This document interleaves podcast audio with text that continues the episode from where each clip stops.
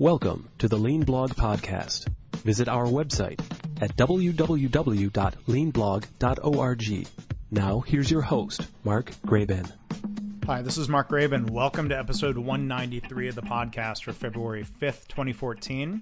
My guest today is Dr. Mark Jabin, and he's going to be talking about our brains and lean and change based on some research he's been doing from his own personal experiences. And in fact, there's a lot of different things he's citing in the podcast. If you go to leanblog.org/193, you can find links to books and articles and the things that Mark is going to talk about here today.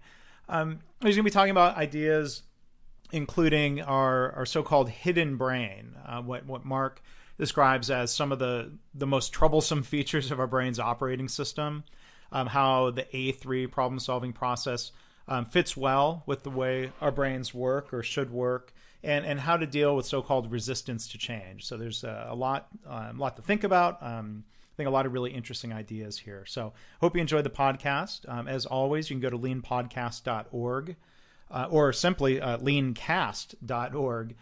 Save you three letters there. That's one Kaizen that I've done recently. But either URL works if you want to find past episodes. And thanks for taking time to listen.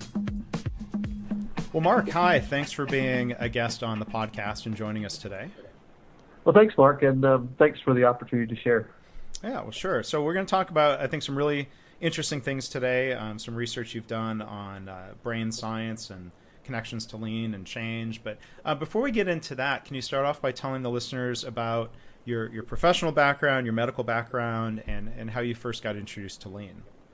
Sure, Mark. So I'm trained as an emergency physician. I've practiced, I completed a residency in the early 80s, and since that time I've worked as an emergency physician, mostly in small and medium-sized hospitals, mostly rural areas.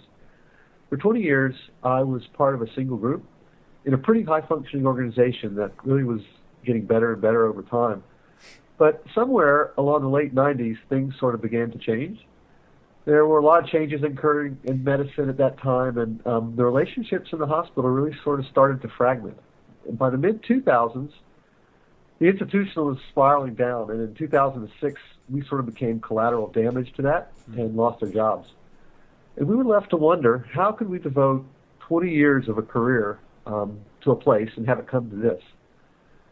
So, because we needed to eat, I started filling in at a few other emergency departments, and what I found out there was that they were struggling with many of the same issues, and I wasn't seeing any of those places doing a particularly effective job at managing those changes. And in fact, a year later, the hospital that I had been at lost its Medicare and Medicaid funding, and it's devastating for the community and something I'm not sure they've recovered from yet. And so, and again, that had been a place that was really delivering quite good care, at one time. So, I thought, there's got to be a better way to do this. And it started me on a journey to find how to better manage change. And in 2008, I had the opportunity to go to New Zealand and work there. It was fortunate enough to land in Taupo Hospital on the North Island in Taupo. Shout out to the folks there, so especially Julie Eilers, who's the administrator, and Kingsley Logan, who was the medical director there. And they essentially, Mark, gave me their institution as a little lean learning lab. I didn't know much about lean at the time, but they were interested in trying this, and I guess I was the outside American, and that seemed to fit. And what I discovered in lean was the first sort of change methodology that, to me, addressed the elephant in the room. What I had seen from my experience is the biggest obstacle to performance in healthcare. So I concluded that there was great value there and opportunity for the U.S. healthcare system. And I think it was during that time, Mark, that you and I first began sharing some emails. Yep. And also during that time, I befriended John Shook, who's the CEO of LEI, who kindly took under his wing a floundering doc trying to figure all this lean stuff out, as I'm sure John's done for a lot of people. Yeah. No, I've learned a lot from John as well. Yeah. And at one point, John had asked me what I thought the problem was in healthcare, and my answer was a lack of dialogue. And his response was, well, lack of dialogue is not a problem. Probably walked off. Did you say you were jumping to a solution? Yeah. We need more dialogue? It took me a while to understand what he meant, which was that dialogue is a countermeasure, but to what problem? So I kept searching. recently I was able to email John, and I think the subject line of the email read something like, "At last, the root cause." And the root cause, Mark, lies in the way our brain operates. And if you've seen the cartoon which says, "I've seen the enemy and it is us," mm-hmm. Well, I've seen the problem and it's me, or more accurately, it's my brain. So tell us, I mean, so that's kind of an interesting insight. Okay, so we're even though we talk about not blaming in Lean, I mean, so okay, we're going to blame our brains. That sounds like a fairly systemic root cause. And so tell us about the research that, or you know, how you started looking into this. Why is this important for the listeners to understand some of these insights about the brain? Yeah, I think it's, you know, we're all after creativity and innovation, but the fact of the matter is that creativity and innovation are really hard work and hard to achieve. And the biggest impediment that I see to that is really resistance. You know, we all observe that people resist change, or at least people. What is it? People don't mind change. They don't mind being changed. They don't like being changed. Yeah. And frankly, we dread dealing with it. And what I've learned in my career in medicine is that when I dread dealing with something, it's generally because I either don't understand it or I don't have an effective approach to it. So when it comes to resistance, the insight to me was that it lies in our brain and its operating system, and specifically three troublesome features in our brain's operating system. And I think that if once we understand this, then we can use resistance as the tool that it can be and devise countermeasures that are more effective, making our improvement efforts more effective. So hopefully we'll have enough time today to talk about one that I've been working on. But also, as I think as we work our way through this, I think the listeners will see much that matches their experience with resistance and much that distinguishes the Lean approach.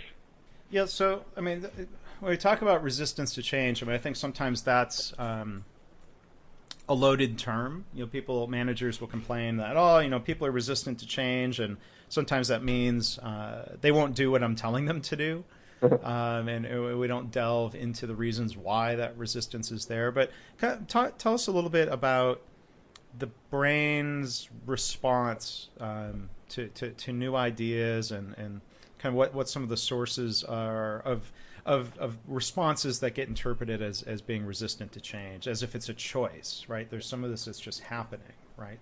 Right, yeah. So, you know, well, first I always sort of give a disclaimer when I talk about this stuff because, you know, if you're a neuroscientist or you're married to one, you'll find much to quibble with in what I'm going to say. But so my goal in describing this isn't really to be scientifically pure as much as it is to give us a framework we can use. So the first thing is that whether we're talking about creativity, innovation, improvement, learning, decision-making, all of that is really the same from your brain's perspective. And so we'll need to spend a little bit of time covering some basics on that to understand all this about resistance. So first thing I want to do, Mark, is just give people a mental image that I want you to sort of keep in your mind as we're talking about this, and it's sort of a structure to how this all works. So if you'll do that, start on the left side of your page of your brain and put hidden brain, and then arrow over to the middle to prefrontal cortex, and arrow over to the right for creativity. So the path to creativity is pretty well specified, and it can't be short-circuited, and you can't skip steps and expect to get there. So the hidden brain is where the existing neural connections reside. The prefrontal cortex is where these connections are analyzed when you need to do that.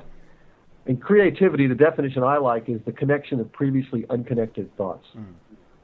So the brain doesn't jump straight to making these new connections because, well, it takes a lot of energy to do that. And our brain is very much geared to not knowing if the next meal is coming. So it has devised a system that requires the least caloric intake possible. Mm-hmm. So the good news is that we are rational creatures. We are capable of gathering data, analyzing, and acting upon it. It's just that's not the way we make most of our decisions most of the time. And this occurs in what some researchers call the hidden brain. So the hidden brain does this based on these existing neural connections, patterns of recognition and response, which have been developed over millions of years in experience, standards, if you will, that are constantly being monitored and upgraded. And it takes in the data from our senses, and if it recognizes a pattern, then it can respond. It doesn't take much energy to do that. The thing about the hidden brain is we don't know what goes on in there. We aren't aware of it. We have no direct link to it. So the only way we know about these decisions is through our feelings and emotions. It's a very rapid communication system. And this works really well, except when we face a new or novel situation where there's no pre-existing pattern. That then becomes the role of prefrontal cortex, which is to fact-check the hidden brain and to be vigilant for these outlier circumstances. So your prefrontal cortex can focus very intensely on an issue and bring vast powers of analysis to it. But the problem with the prefrontal cortex is that it's easily overwhelmed. And researchers believe it can only handle sort of 4 to 9 variables at a time, which is why multitasking is a myth. You know, our brain really can only do one thing at a time. So if the prefrontal cortex evaluates the existing connections and doesn't get a satisfactory response, then and only then is the brain willing to expend the energy necessary to make these new connections. And that's the aha moment we get when we put things together in a new or different way that works. And when things work, it feels good and right, and it feels that way because we get a release of the chemical dopamine whenever we do something, you know, that our brain approves of. So namely something it believes will enhance our chance for survival. Yeah. Right? So, Mark, this leads actually to the first troublesome feature of your brain, which is this. The brain is not into reality. It's into plausibility. And what I mean by that is it's into making a plausible explanation of the data it receives. And why is that? Because our brain is geared to action, which is to fend off the immediate threat in front of it. And if you think about it, that kind of makes sense. Because if we spend too much time, you know, analyzing the speed of the saber-toothed tiger, you know, what direction it's coming from, how big its jaws are, you know, do I fight, which way do I run? Well, we spend all that time, it doesn't really matter anymore. Right. So our brain, and even more importantly, the brain will take this plausible explanation and treat it like a fact, even to the point of discounting clearly conflicting data so that it can maintain that story.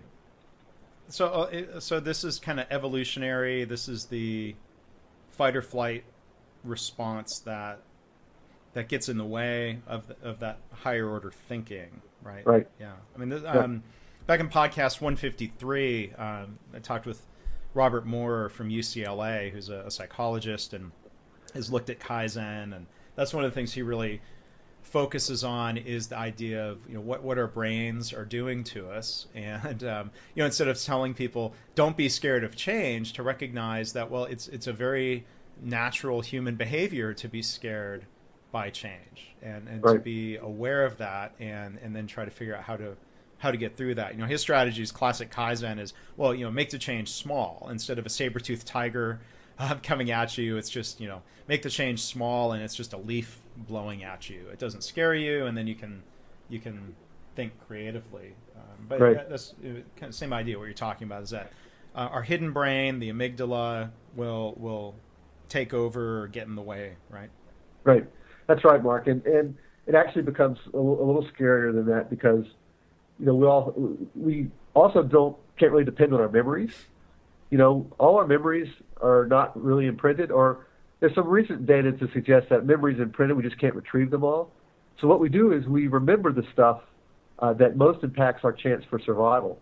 So we have memories that are selected, and then it's been shown that no matter how well memory is imprinted, it can change over time. So the really scary part of this, as you say, is that you can't depend on your brain for an accurate appraisal of the current condition. Mm-hmm. So when you get feelings that are really certain about something, you should be really afraid because you're likely missing something. And if you feel uncertain about something, well, you need more data. So the question is, where will that come from? So that leads us to the second troublesome feature of your brain, which is the hidden brain is actually made up of many separate functions, and each one of those functions has a particular area of interest. And it focuses on that area of interest to the exclusion of the others and will eagerly tell you what you should do from its perspective. So when you get a feeling, you know, it's not an arbitrated, mediated, negotiated settlement. It's the loudest voice that wins. Because remember, your brain is geared to act quickly in the face of danger. So those other perspectives are in there. They're just being drowned out. And as you said, Mark, talking about the amygdala, that's your flight or fight stress response area. And your amygdala is one of these very prominent hidden brain voices, and it's focused solely on your individual survival. So there have been very nice functional MRI studies that show that when somebody's expressing a closely held belief, what lights up is their amygdala. But when the same person is considering options and alternatives and other perspectives, now they're processing their prefrontal cortex. So what this means is forget having a fruitful discussion with someone who's in their amygdala. They're just not capable of it, and the same is true for you. So the second troublesome feature is this, which is our default response to anything is from our amygdala. So when we begin to interpret the world, we always start there in the amygdala, which is, you know, our personal survival. So our personal survival trumps everything else. Mm-hmm. So, you know, on these 2 points, I mean, how would you tie it back to the workplace, an emergency department or a hospital? I mean, I think some of the things people are fearful of, you know, like people are fearful of losing their jobs. I mean, can you think of some scenarios where you might recognize when people's amygdalas, their hidden brain is taking over? How do you recognize that? What can you do about that? Yeah, you know, it can be really hard because people who are on the face of things resisting something, who are saying no to whatever you're suggesting, they're not necessarily in their amygdala. You could have people saying no to something who are analyzing very carefully and have right. very important dissenting views, and they're in their prefrontal cortex. They're considering options and alternatives, and you know they're seen in a certain way. And on the other hand, you can have people that are saying, yes, I'll do it, and then don't follow through. And they appear to be in their prefrontal cortex, but actually they're in their amygdala, and they've just figured out that the best way to protect themselves is to play along as far as they're willing to play along. So it's not easy at all. And this leads actually, Mark, to what the third troublesome feature is in terms of how we deal with that. Because somewhere along the line in evolution, people discovered that at times being part of a community would improve their likelihood of personal survival. So, for instance, it was, you know, I'm not big and strong enough to kill the bison myself, so I might starve. But together we can kill the bison, so we all can eat. And so the brain actually evolved an adaptation for this, because if you're going to live and work with others, it requires that you be able to acknowledge and accommodate the needs of others. So this is your mirror neurons.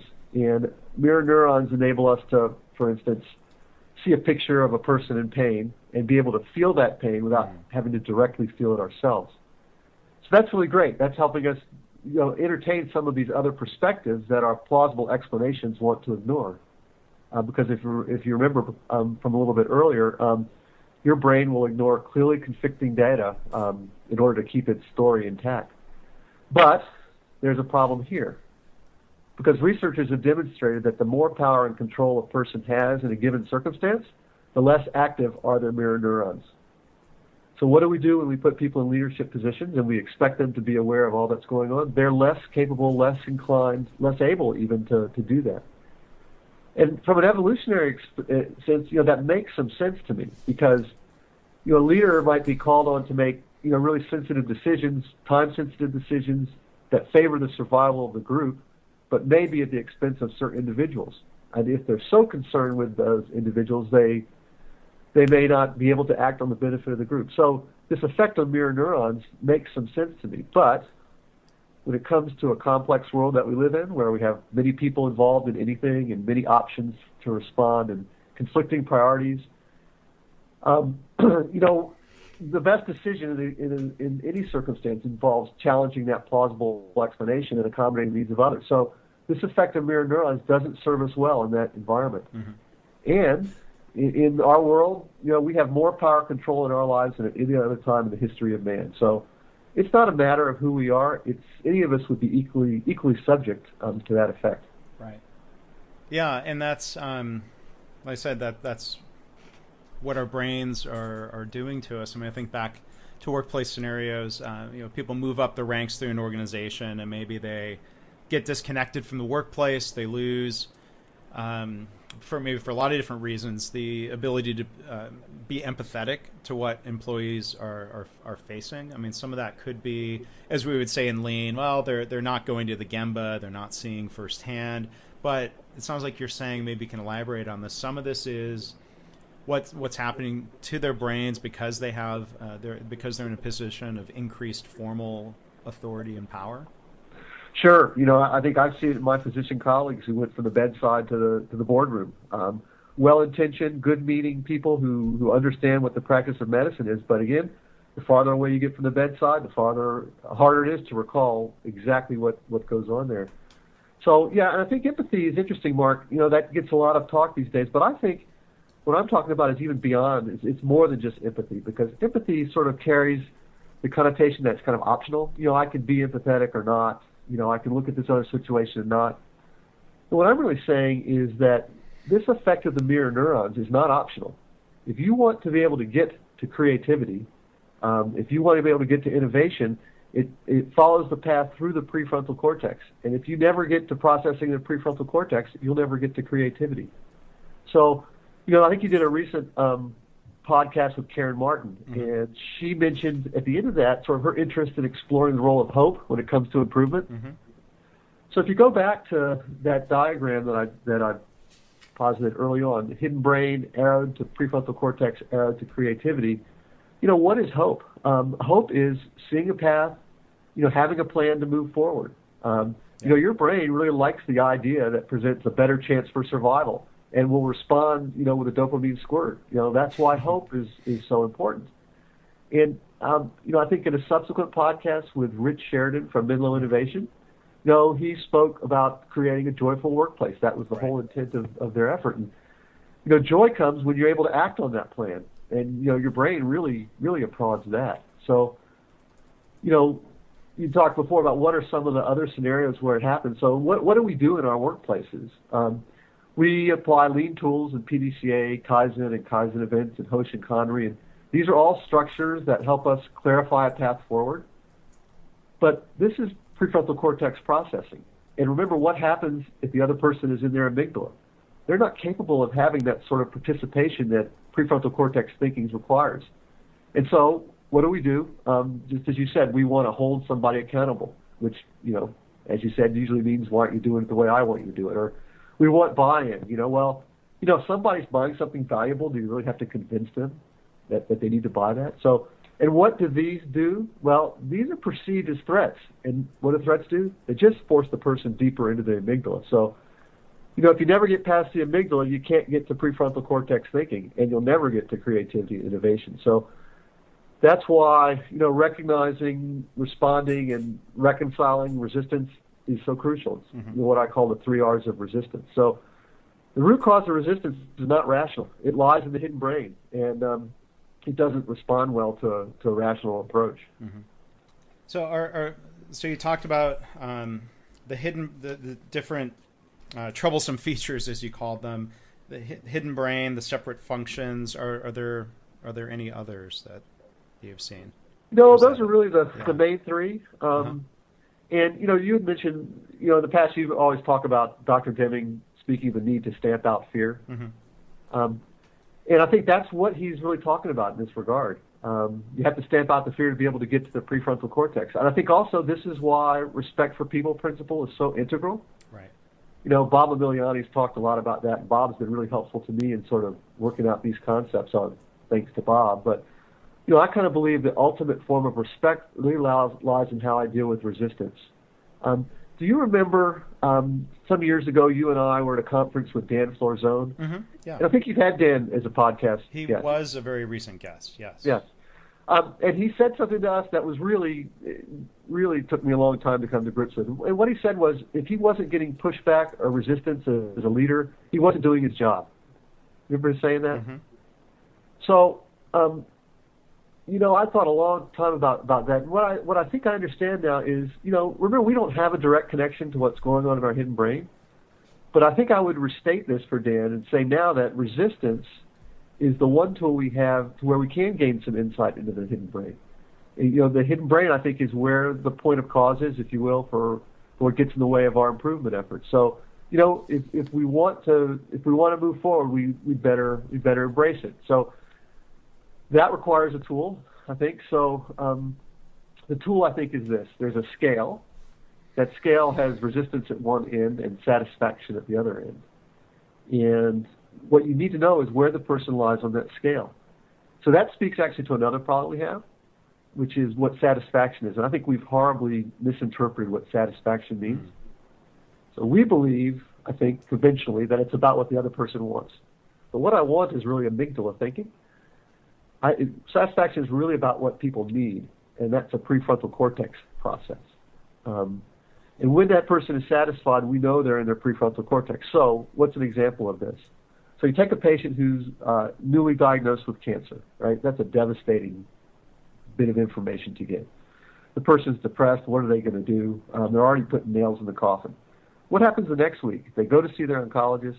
They get staged. They get a treatment plan. And now what's their attitude? Well, they're going to fight it. They have a path forward. They have hope.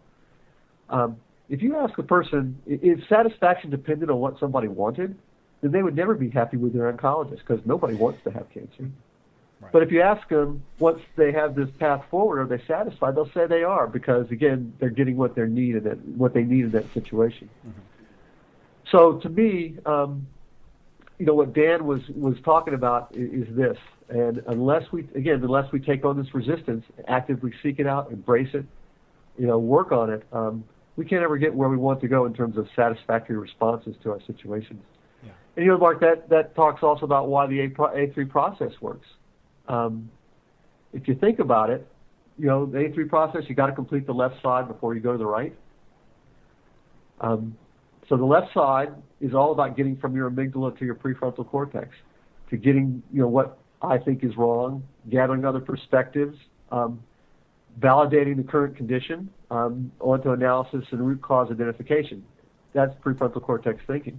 The right side is, of course, all PDCA and reflection, in which we either decide that the countermeasure works and we're going to stay with it, or if nothing works, we're opening up the possibility that maybe we need a new and novel response, which is creativity. Yeah. So if we go there prematurely to the right side, you know, people just aren't ready for it. Yeah, I think it's interesting. You talk about that shift of what we want, that survival instinct. I want food. I want safety, as opposed to saying what I need. Requiring more creative thinking. I think it's an interesting thought. You mentioned, I just want to mention for listeners past episodes, if they haven't heard them, you mentioned Dan Fleurzone. He was episode 180. So you can go to leanblog.org/180. And then you mentioned earlier the myth of multitasking. I actually got to interview Dave Crenshaw, who's the author of a book called The Myth of Multitasking, episode 100. So that's leanblog.org/100. So thank you for kind of tying together, some of those themes from past episodes that are all out there on the website. I'm curious to a little bit more. To summarize, what you're saying is that the A3 process helps us, is because of the structure. It helps us get from kind of reactive, short-term, hidden brain and into the deeper thinking parts of the brain? Well, you know, I think that if you think about Lean as something that has evolved over many years by many people, you know, keenly observing the way people work and interact and how they work together, and then through millions of PDCA loops, essentially revealed a system that actually reflects the way our brain works. Mm-hmm. Now, they didn't have access to all this research and functional MRIs and stuff, so there was no way for them to know that this was going on.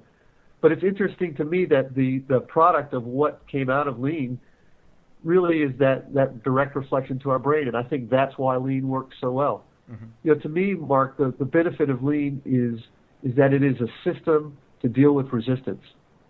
Yes, we want to, you know, elucidate problems, we want to solve problems, but in order to do that, we've got to get past this resistance. And Lean, what attracted me to Lean in the beginning was that here, built into the methodology, is a mechanism to do that. It wasn't an add-on, it wasn't an extra, it wasn't optional. It was part of what you do to do Lean effectively. Yeah. So, you know, the countermeasure that I propose is even a greater focus on this left side of the A3. You know, I'm calling it the engagement kata because it's a routine that sometimes we're going to need to gain the participation that we need to do the testing and trialing phase, the right side of the A3. So I don't know if do we have a couple minutes we can delve into that, or let's not tease people with that for future podcasts. You're saying the engagement kata. Well, first off, for people who might not know, they might know Mike Rother and Toyota Kata, but what do you mean by, first off, by kata, and then what an engagement kata is? So, right, so kata is a routine. So, you know, I mentioned before, you know, my experience in medicine is when I struggle with something, it's because, you know, I either don't understand it or I don't have an approach to it. So if we have an approach, what we've created with an approach is a structure to help guide us forward. That's what hope is, the path forward. So a kata is a routine. It really comes out of the martial arts regimen. And, you know, when you start to do, I've never done martial arts, but what I understand is when you start to do martial arts, the first step is you follow the form and you learn the form exactly as instructed. So again, a kata is just a routine to help you recognize that resistance in this case is there, and then how am I going to respond? What am I going to do? What are the steps I'm going to take that will work me through that and get me from amygdala to prefrontal cortex? You know, so Mark, as you you know, continue researching this, I'm going to put you on the spot and push you to maybe, you know, write about this, or I don't know if you want to start a blog or a group. I mean, you know, if people want to discuss this with you, I guess for one, they can go come to the blog page for this episode. If you go to, we announced that at the top of the show. Leave a comment. You know, are there other ways that you imagine, like, do you want people collaborating with you on this, or if they want to discuss this? Sure. What are some different ways they might be able to do that? Yeah, no, I love talking about this stuff with folks. I guess the best way, Mark, is through my email, which is jabinmm, so that's JABENMM @AOL.com. And I think also, Mark, we can post on attached to the podcast a list of the references that I've sort of used, the resources that have been helpful to me. And I guess I can also include some brief summaries of some of the particular studies that have been so impactful to help me understand this. Mm-hmm. Well, good. Yeah. So you sent me those. I will post them on the page for this episode, and people can check that out. They can post comments. You know, if there's some good discussion in the comments thread, we can maybe get together and do this at some point down the road when we've got some new insights or some other examples or other questions to share. So really appreciate you talking about this, Mark. I think it's really kind of really interesting topic. We talk about root causes. I mean, I guess going into the depths of our human nature, I guess, is important. You know, you mentioned earlier the respect for people principle. I think it's interesting that Toyota's original term for this was the respect for humanity system. And I think part of that doesn't mean just treat people respectfully, but respect what makes us human in terms of, you know, don't expect people to never forget things. Don't expect people to be superhuman. And it seems like this is a big part of it, respecting the way our brains work, and that is what it is. I guess we can cope and better understand that leads us to hopefully better lean implementation. So on that, I'm curious if you have any final thoughts you'd want to wrap up on. Yeah, you know, I think, again, to me, the ultimate form of respect is how I deal with your resistance, because it acknowledges that you have a valid view, mm-hmm. and it requires me to rethink my view. And I think that's the most important thing about resistance. You know, I reflect back to Dan Fleurzone's comments. You know, if we aren't actively embracing resistance, then we're missing the best opportunity we have for the kind of creativity and innovation we need. You know, healthcare is really complex, and there are a lot of stakeholders. Each has their own plausible worldview, and they each speak really different languages. You know, when John Shook asked me what the problem was in healthcare, I answered a lack of dialogue, a countermeasure, but to what problem? And I believe that problem really is a lack of credibility among those stakeholders. And the root cause of that really lies in this suppressed mirror neuron activity. So if we want to be more successful at shepherding change in our organizations, well, I think we'd be well served by focusing there. Well, great. Well, again, our guest has been Dr. Mark Jabin, not to be confused with the non-doctor Mark Graban. You know, we have such similar, such similar sounding names, Mark Jabin and Mark Graban. There's a fun story there that we'll maybe have to save for another time, but thank you so much for sharing some of your thoughts and insights and research, and for being a guest here today. Well, Mark, thanks. I can't express how valuable you've been to my career, or at least our names. And you know, and Mark, I'm really honored to now be part of the long list of distinguished guests you've had on the podcast, and hope that the listeners find this valuable. Yeah, well, thank you. I'm I'm sure they do. I hope they do. So, yep. Well, thanks again. We'll talk soon, I hope. Very good. Thanks for listening. This has been the Lean Blog Podcast. For Lean news and commentary updated daily, visit www.leanblog.org. If you have any questions or comments about this podcast, email Mark at leanpodcast@gmail.com.